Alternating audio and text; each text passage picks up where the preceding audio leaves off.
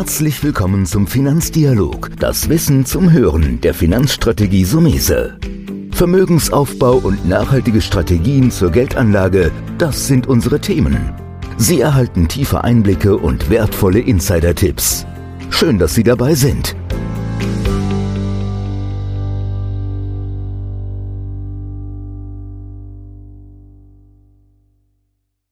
Hallo, herzlich willkommen zum Finanzdialog Podcast. Ich bin Volker Pietsch und bei mir ist Antonio Sumese. Das ist ein Begriff, den hört man häufig, das Vier-Konten-Modell. Aber trotzdem erzähl mal, was, was ist das Vier-Konten-Modell?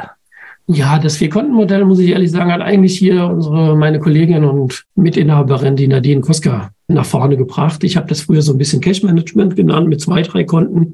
Aber die, die Idee beim Vier-Konten-Modell ist im Grunde eine Trennung zu machen, indem man hingeht und sagt, jeder von uns hat auch ein Girokonto. Damit hat er ein Konto, wo die laufenden Dispositionen sind.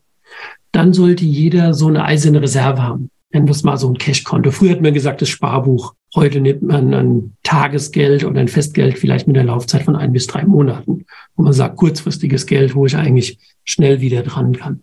Und dann kam die Idee, dass das dritte Konto so eine Art Anschaffungsspaßkonto ist. Jetzt sind wir ein Finanzhaus und legen gerne Geld an. Und ich rede jetzt hier von Spaßkonto. Aber vielleicht Spaß- und Anschaffungskonto, nehme ich mal ein Beispiel. Du hast jetzt die Idee, dir ein Wohnmobil zu kaufen, hast da eins bestellt oder ein neues Auto, aber die Lieferzeit ist nächstes Jahr. Dann ist es so, dass wir sagen, das ist keine eiserne Reserve mehr, sondern das ist eine Investition, die jetzt in zwölf Monaten auf dich zukommt. Schieb die in ein separates Konto. Trenne das, damit dein Finanzplan im Prinzip klarer ist. Oder man sagt, Mensch, ich will jetzt mit meinem Schatz mal eine Kreuzfahrt machen oder eine Weltreise und gehe jetzt hin und spare für dieses Ziel jeden Monat 300, 500 Euro.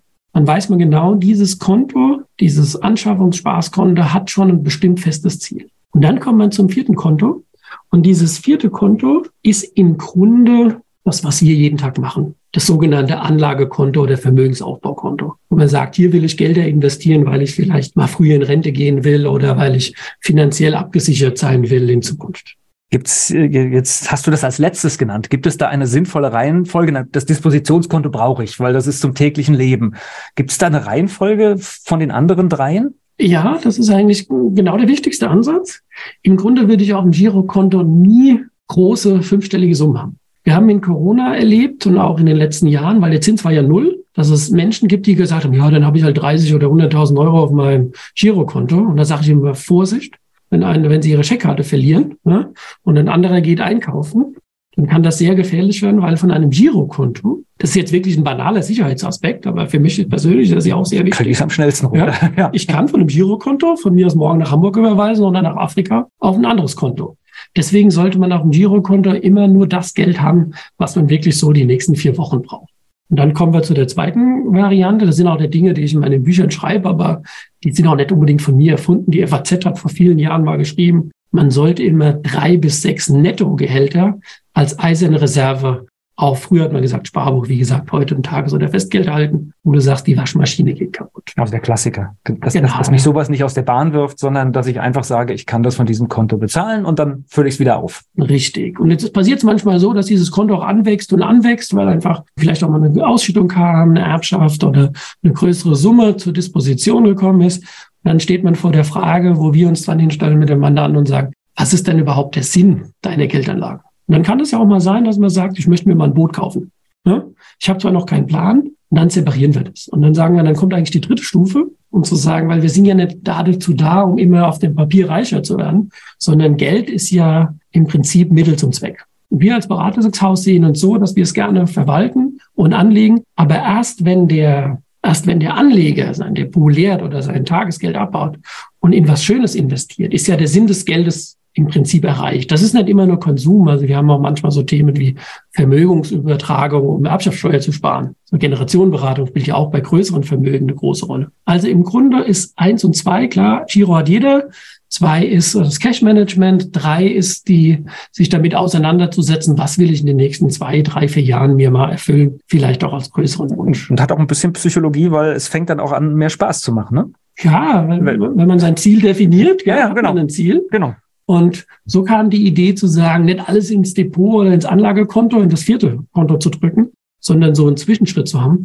Auch wäre es auch fahrlässig, wenn ich jetzt weiß, ich habe ein Auto bestellt, 50.000 Euro Und das kommt in neun Monaten. Ich weiß ja heute auch nicht, wie die Börse in neun Monaten ist. Und wir haben eins gelernt, wenn du Geld anlegst, brauchst du Zeit, um einfach diese schlechten Phasen aufzusitzen und eine schöne Durchschnittsrendite zu erreichen. Also ist das Spaß- und Anschaffungskonto auch so eine Selbstdisziplinierung, vielleicht mit der einen oder anderen Anlage Geld nicht so, ich will nicht sagen zocken, aber zu dynamisch umzugehen vom Ablauf. Ähm, schaue ich erst, dass ich auf dem zweiten Konto genügend Geld habe, bevor ich mit dem vierten mit der Anlage anfange, oder ist es etwas, das parallel läuft?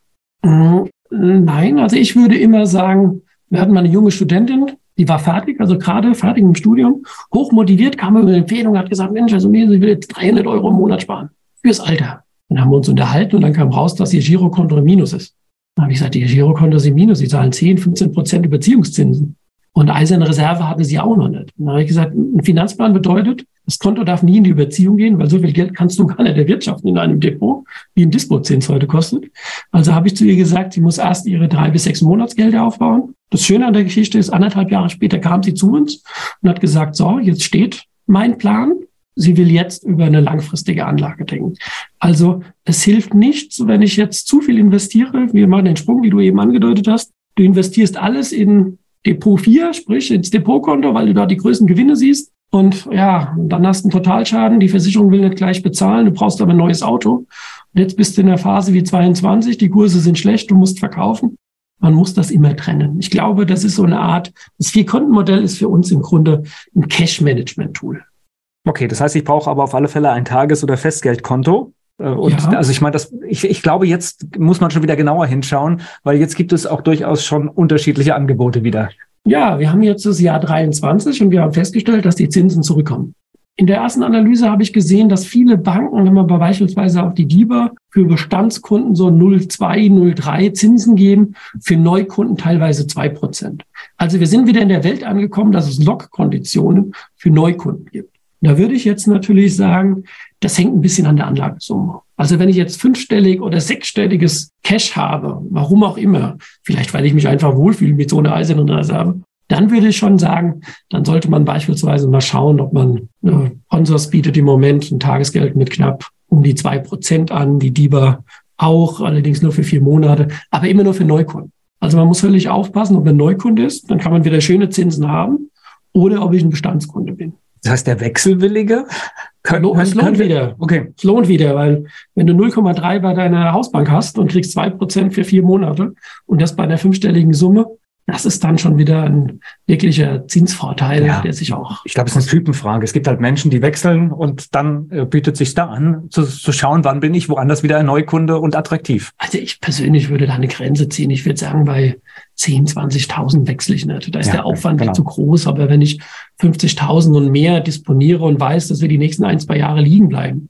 Ja, wir selbst bieten jetzt auch über die FFB schon seit einiger Zeit, was jetzt auch wieder verstärkt ist, Festgelder an wir sagen, wir können Festgeld machen, drei Monate, da kommen wir schon Richtung ein Prozent. Und das ist noch überschaubar von der Laufzeit. Das wickeln wir dann auch über unsere, über die FFB ab als Tool.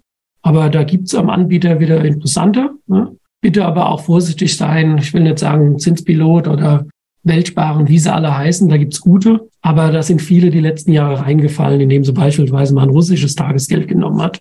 Und das war nicht lustig, dann zu zittern, ob man sein Geld zurückkriegt. Also manchmal ist es auch so, dass ich sage, hier die Frankfurter Sparkasse 1822 hat eine Direktbanktochter. Die hat im Moment auch ganz gute Konditionen in dem Bereich.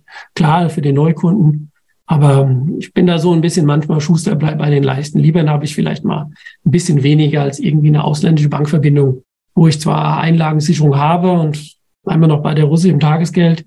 Die Leute haben nichts verloren, weil am Ende eine österreichische Tochter noch dazwischen war. Unter uns, das hätte auch ganz anders ausgehen können. Also da sollte man vielleicht ähm, manchmal mit die Demut haben und nicht ausreizen. So, Konto 1 ist im Haben, Konto 2 und 3 gefüllt. Das heißt, wir schauen uns jetzt nochmal das Depot an. Was kommt da rein? Ja, das ist natürlich die, die schwerste Frage und die ist zu pauschal. Die kann man eigentlich nicht beantworten, weil da muss man sich, und das ist vielleicht die Stufe dann, wenn man vor der Umsetzung zu fragen, wie viel Geld habe ich, wie lange kann ich es anlegen, bin ich bereit, eine Schwankung einzugehen weil wir sagen ja, die Volatilität und die Rendite hängen immer zusammen. Eine hohe Schwankung ist immer eine hohe Rendite. Kann ich das mental aushalten? Also die Risikotoleranz spielt hier eine große Rolle.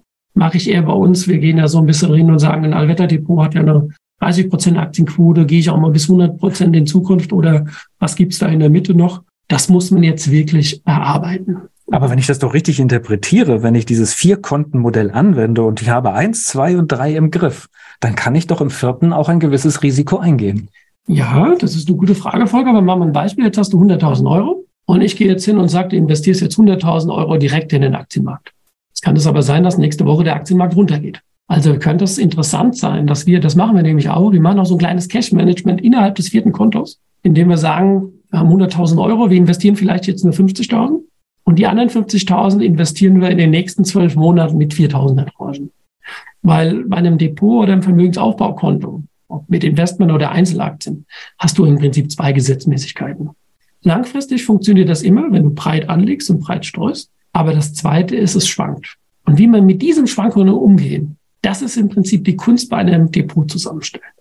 Und aus diesem Grund ist es auch sinnvoll, sich dabei Unterstützung zu holen. Mehr Infos zum Thema in den Shownotes dieses Podcasts.